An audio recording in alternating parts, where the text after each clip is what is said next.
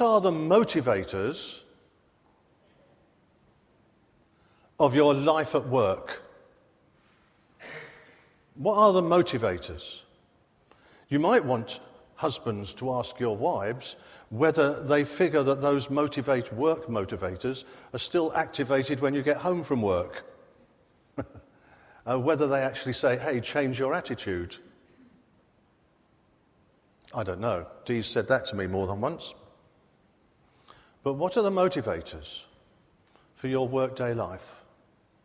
I ask the question because when we look at 1 Peter, and we're only introducing it today, and I'm asking you, if you will, to read it for yourself over the next few weeks before we actually start a week by week series going through it.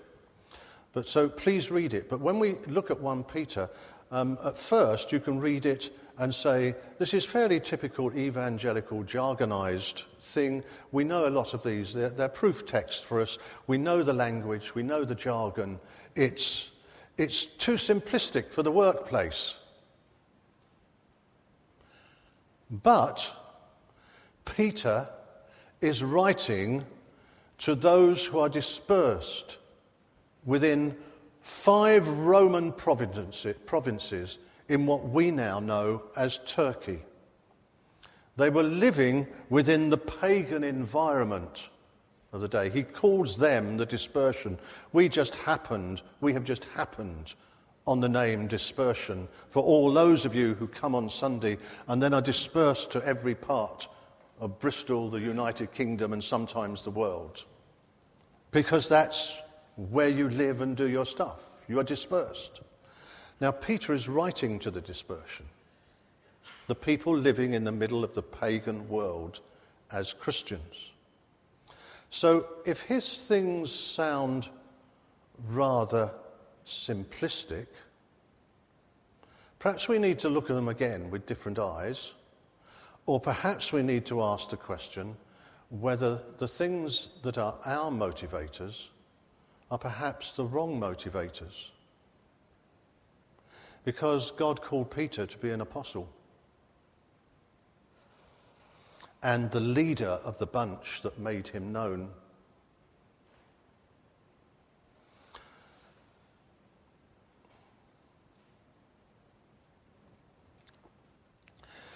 Reading 1 Peter, we need to remember he probably wrote it 30 years after the death of Jesus read different books, you'll get different answers to that question. But it's at least 30 years after the death of Jesus. And look back to what you know about him in the Gospels and, and what were the things that were the biggies, the big points in his life? Well, Jesus walked up a beach and called him, and, and he immediately left his boats. He'd already seen enough about Jesus to say that this was a rabbi who was worth following. Then you remember there was a time when Jesus wanted to use his boat, and uh, afterwards he said, uh, Launch yourself into the deep for a catch. And Peter said, Look, hang on, you're a carpenter, I'm a fisherman. We won't catch any fish. We've toiled all night. No way, Jose, we won't catch anything. Nevertheless, since it's you who's telling me, I'll do it. And remember how they caught such a load of fish, he had to call his partners to help them and bring it in. And when the fish was now flapping in the boat, he fell down on his knees and he had a revelation at that moment of, the, of who Jesus is beyond anything expected. Depart from me, Lord, for I am a sinful man.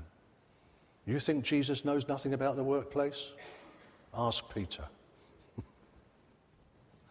and then, of course, there was that fantastic time when uh, Jesus commended him. Oh, Simon, son of Bar, son of Jonah, this wasn't flesh and blood revealed to you that I'm the Christ, the Son of the living God. No, it's my Father in heaven told you this. Good job there were no doors, he'd not have got through them. And Jesus began to speak about his departure and the way he was going to be crucified, remember. And Peter immediately stepped in in his new position of knowledge and said, Not so, Lord, that won't happen to you. And Jesus turned round. I reckon he looked over his shoulder. I don't think he looked into Peter's eyes and said, Get behind me, Satan. You're not on the side of God, but of men. That was a big deal, I think, for Peter to be so right and then so wrong, to understand so much and to understand so little. Which then takes us to the point, the really big experience in his life, which he would have never, ever forgotten, was that moment when he denied Jesus. Do you remember? Denied knowing him. He's been all bolshy and proud and, and uh, swashbuckling in the garden when they've come to arrest Jesus. He's cut off somebody's ear. Ha ha, that'll teach you. And Jesus has put it back on again. That's weird. And then, having been so brave there, he gets to the high priest's courtyard, and some serving woman says to him, oh, You're one of his. Oh, no, I'm not. And in the end, he ends up swearing. I don't know him, all right?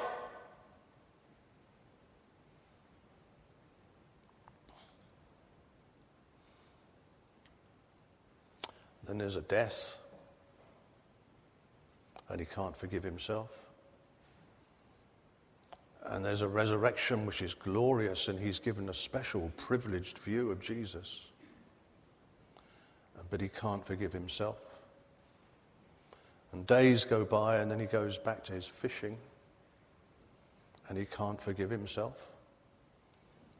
And then Jesus appears on the beach and has breakfast, do you remember? And the big deal for Peter is not that God, not that Christ doesn't forgive him, but he couldn't forgive himself. But at that point he did because he was recommissioned. All the stuff went in the bucket. And he was recommissioned. I remind you of those things which you know because it's astonishing to me how, when you read through the first letter of Peter, time and again he goes back to the point of the crucifixion and the resurrection of Christ. Those experiences, his denial and his experience of the death of Christ and his subsequent being subsequently being reclaimed by Christ and within himself. His own self respect being restored to him and a, and a commission being given to him. Those things are absolutely core, it seems to me, of what motivated him in all the rest of those 30 years until he writes this letter. So I want to ask you, what is the core of what motivates you? Because that's all this letter is about. What motivates you?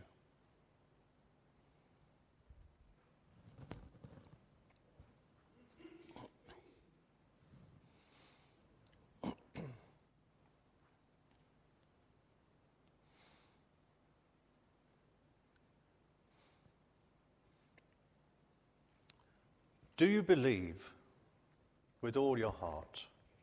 Of course, you're answering God, not me what is written in the opening chapter of Peter. Praise be to the God and Father of our Lord Jesus Christ. In his great mercy, he has given us, you can put yourself in there, he has given us new birth into a living hope through the resurrection of Jesus Christ from the dead, and into an inheritance which can never perish, spoil, or fade which is kept in heaven for you. For you, who through faith are shielded by God's power until the coming of the salvation that is ready to be revealed in the last time. In this you greatly rejoice, though now for a little while you may have had to suffer grief in all kinds of trials. These have come so that your faith, which is of greater worth than gold, which perishes even though refined by fire, your faith may be proved genuine and may result in praise, glory, and honor when Jesus Christ is revealed. Though you haven't seen him, you love him. And even though you do not see him now, you believe in him and you're filled with inexpressible and glorious joy, for you're receiving the goal of your faith, the salvation of your souls. Do you believe that? Do I? Concerning this salvation, the prophets who spoke of the grace that was to come to you searched intently and with the greatest care, trying to find out the time and circumstances to which the Spirit of Christ in them was pointing when he predicted the sufferings of Christ and the glories that would follow. It was revealed to them that they weren't serving themselves but you when they spoke of the things that have now been told you by those who preached the gospel to you by the Holy Spirit sent from heaven. Even angels long to look into these things. Isn't that awesome?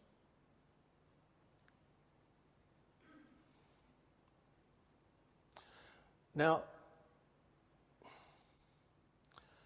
I confess I can't take all this in.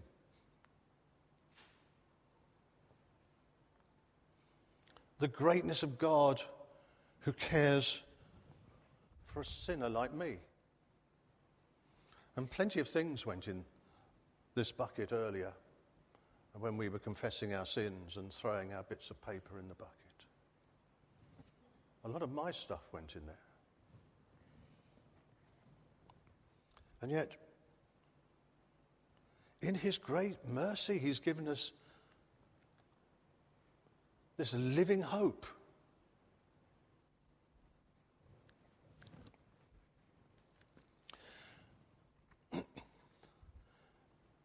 Peter speaks several times in this letter about the sufferings that people have already experienced as Christians, or may suffer, or which are coming.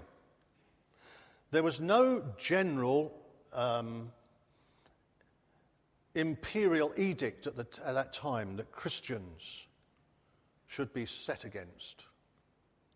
But depending on the Roman governors in the different provinces, there were outbreaks of persecution here, there, other places. It's a bit like us reading the newspapers. There's a nurse here who can't wear her cross. There's a, a brother there who has had to go to the European Court of Human Rights. There, there's somebody else here who, for being a Christian, has been sacked. It's here, it's there, it's somewhere else. And it was like that within the provinces. But some of the persecution was getting stronger, and Peter probably wrote this from Rome, and it was probably during the time of Nero, who was not a nice man. So he sees this stuff coming. And part of his reason for writing is that these people who are in the dispersion, when they're standing up for Jesus Christ in the place where they live, where they work, in the home, with their bosses, with the local, with the local um, political beings, they're all mentioned in there in the terms of the day. When people are living for Christ and suffer for it, they suffer for it remembering that Christ suffered first for them and he did it as an example to them. And they don't revile others because they remember that when Christ suffered, didn't revile when he was reviled. And they don't curse others because they remember that Jesus came to bless them. And this is what you and I are called to. Those are Peter's words. This is what we're called to you see. And, uh, and if we lose our lives, well, we remember that Christ gave up his life, but he suffered because there was this great hope before him, and we have a living hope. And the worst that this life can throw at us, whether it brings us suffering or trouble and ultimately death, it cannot destroy what God has given us in this living hope we have, which is lodged with Christ in the, ho- in the heavenly places and which is ours for eternity. God has set this before us. It's, it's our hope. You can't beat me. You can make me cry. You can make me go, ouch. You can lock me away. You can smash me up. You can make me feel humiliated. You can cut me in pieces. But you can't take away the Holy Spirit God has given me because through Christ's faith in Christ, I have a living hope. Now, then, Peter is saying to the dispersion of his day, because you have this living hope, and because you only have it because God sent his Son, who actually was crucified for you in these terrifying, terrible circumstances, he is your courage and your strength. He is the one who has given you the life which has provided the living hope. Therefore, live for him.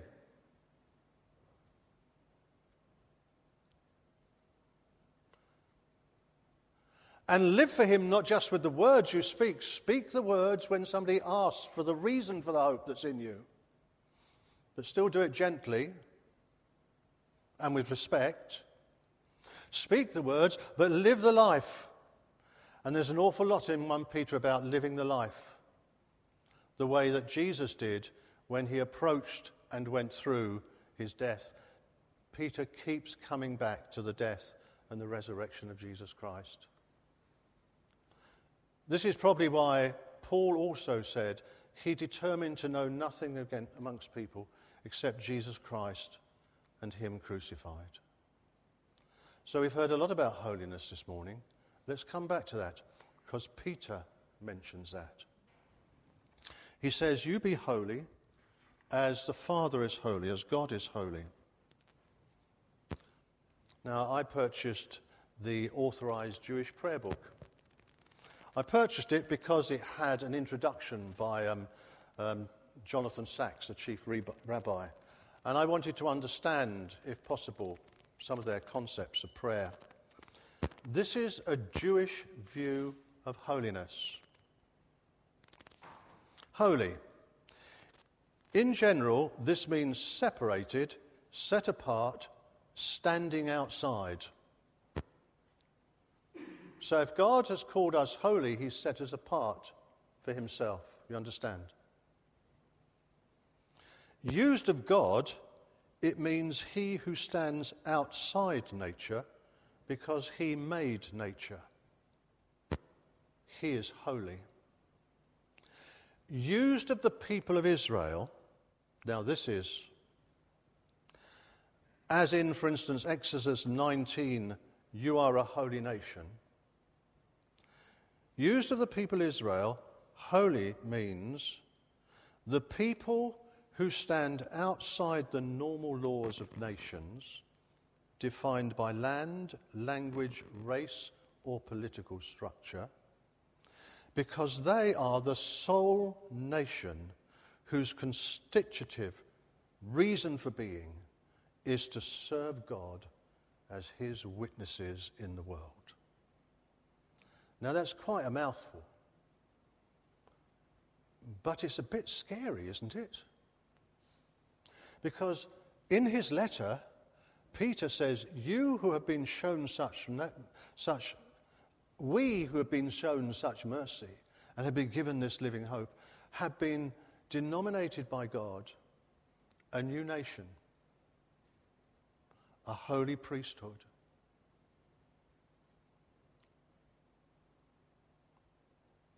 We are the new Israel in Peter's terms. And so when he's thinking as a Jew who's met his Messiah and talking about Christian holiness, he's saying that we are those people who, because of the law of Christ in our hearts and his example leading up to and beyond the cross, because we are Christ's people, we stand outside the normal laws of nations. We live by the law of Christ. Nations defined by land, language, race, or political structure, the culture of our day is not what we live by. And that's a tough one. We are called to bring the life of God into the cultures of our day so that is transformed into something which is God honoring. And applied to us, Peter is saying Christians are those whose raison d'etre is to serve God as his witnesses to the world. So again, in his letter, he says again and again, um, that we're living for the glory of God. In another place, he calls us God's possession. We are servants of God. So it comes back to this again, doesn't it? What motivates us when we leave these doors? When we get on the train tomorrow morning, walk in the office, say hello to the secretary, tell the children in the classroom to be quiet, whatever it is. What are our motivators?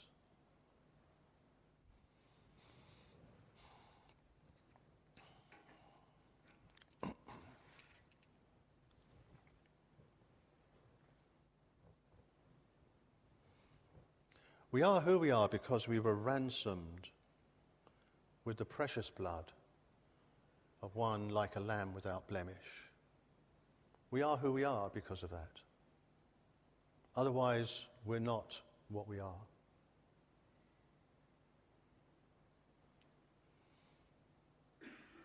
He suffered for us, says Peter, leaving an example.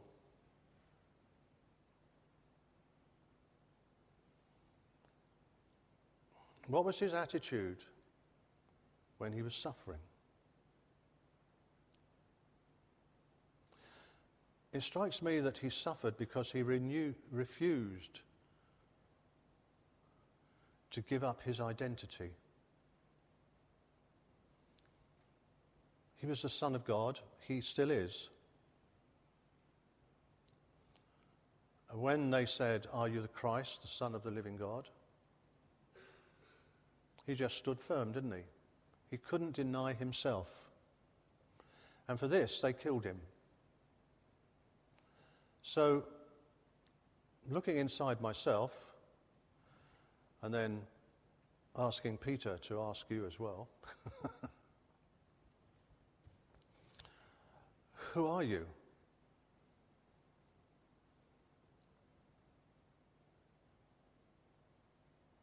What are you? Am I a Winfield or am I a Christian? What comes first?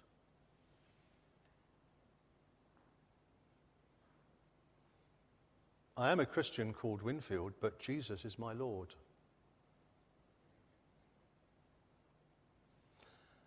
Am I a Christian? Or when I worked in a proper job, you might say, am I simply a clerical assistant? Or am I a Christian?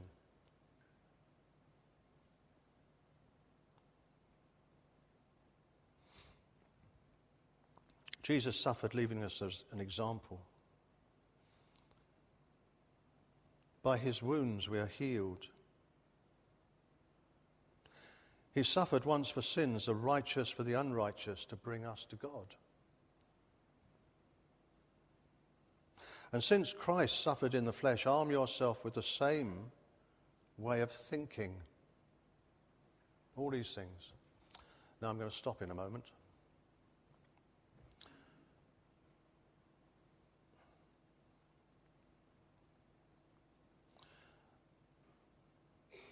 But I'm going to ask you some questions. Number one, are you certain, and I'm using jargon language here just as I found it in the scripture, has God ransomed you from the past sins and your former way of life and thinking and attitude by the precious blood of Jesus? Has He? Do you need to be reminded that He did once and has done for all time?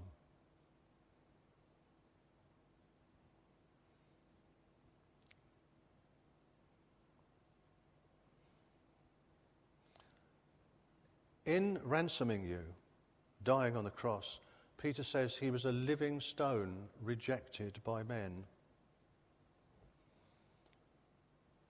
If he has ransomed you and he has become your Lord, would you be prepared to be rejected by men because you own Jesus?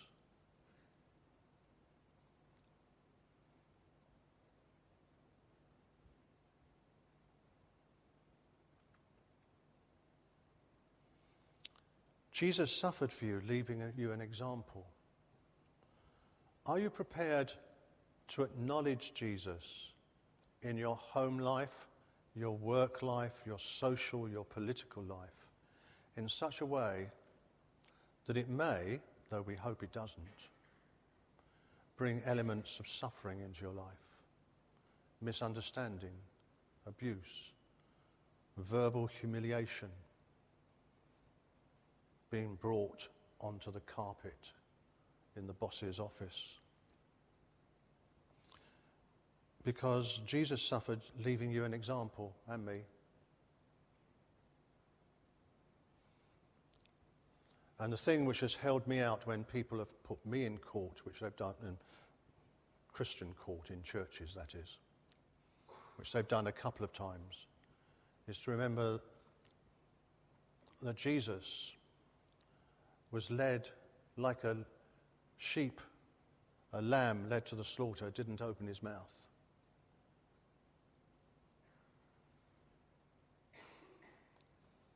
Don't revile. Don't take revenge. Show mercy. Be understanding. Be generous.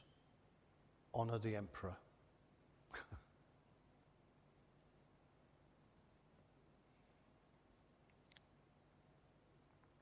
Jesus suffered for our sins, the righteous for the unrighteous, to bring us to God. Do you go with God into your daily life? Or do you leave him on the doormat for when you get home? Nehemiah was at work with him. In the king's presence, he offered up an arrow prayer and then trusted himself to the God whom he couldn't see in this foreign pagan land of Babylon.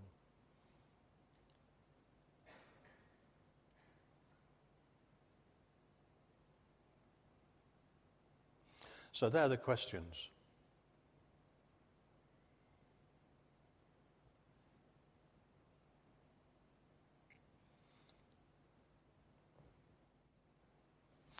I think I'd better stop there.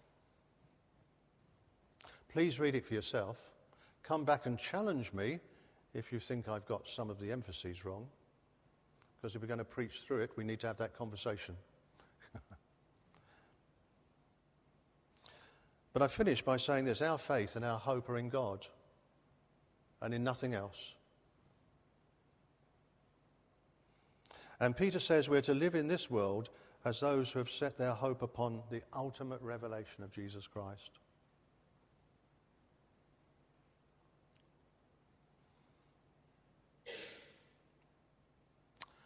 Heavenly Father, make this dispersion of ours something so powerful for you that the name of Jesus is recognized through actions, answers to prayer, by word,